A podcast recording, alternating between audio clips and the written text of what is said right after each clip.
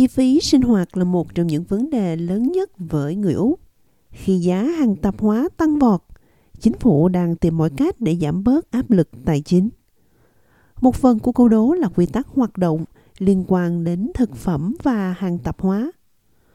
Bộ quy tắc này đề cập đến mối quan hệ giữa các siêu thị và nhà cung cấp, được giới thiệu lần đầu tiên vào năm 2015. Quy định cách thức hoạt động kinh doanh giữa hai bên, nhằm bảo đảm đây là một quy trình công bằng và minh bạch. Hiện chính phủ đang xem xét quy tắc này. Nhà kinh tế học Ray Emerson đang đứng đầu cuộc điều tra. Ông nói rằng đó là một phần quan trọng trong việc cải thiện kết quả của người tiêu thụ.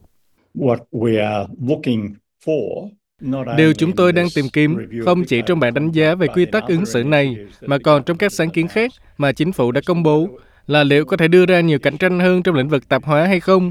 Cuối cùng, cạnh tranh là chìa khóa. Hình thức này là một phần của cách tiếp cận rộng hơn, xem xét liệu có cách nào để thu hút nhiều cạnh tranh hơn vào ngành siêu thị ở Úc hay không. Quy tắc ứng xử là tự nguyện. Tiến sĩ Emerson nói rằng điều này có thể thay đổi Kể từ năm 2020, có 5 tranh chấp được ghi nhận theo Bộ Quy tắc ứng xử. Những người ủng hộ quy tắc ứng xử nói rằng quy định này hiệu quả. Những người ủng hộ quy tắc ứng xử bắt buộc nói rằng do các nhà cung cấp lo sợ trong việc tiếp cận cơ quan tài phán vì họ có thể khiến sản phẩm bị loại khỏi kệ siêu thị. Vì vậy, chúng ta phải giải quyết vấn đề đó để tìm ra sự thật. Chủ tịch Liên đoàn Nông dân Quốc gia David Johinke cho rằng quy tắc này phải là bắt buộc. Chúng tôi đang kêu gọi biến quy tắc này thành quy định bắt buộc hơn là một quy tắc tự nguyện, hoàn toàn phù hợp để mở một con đường pháp lý cho sự tham gia này. Ông Johinke nhận ra đây chỉ là một phần trong việc cải thiện chuỗi cung ứng ở Úc.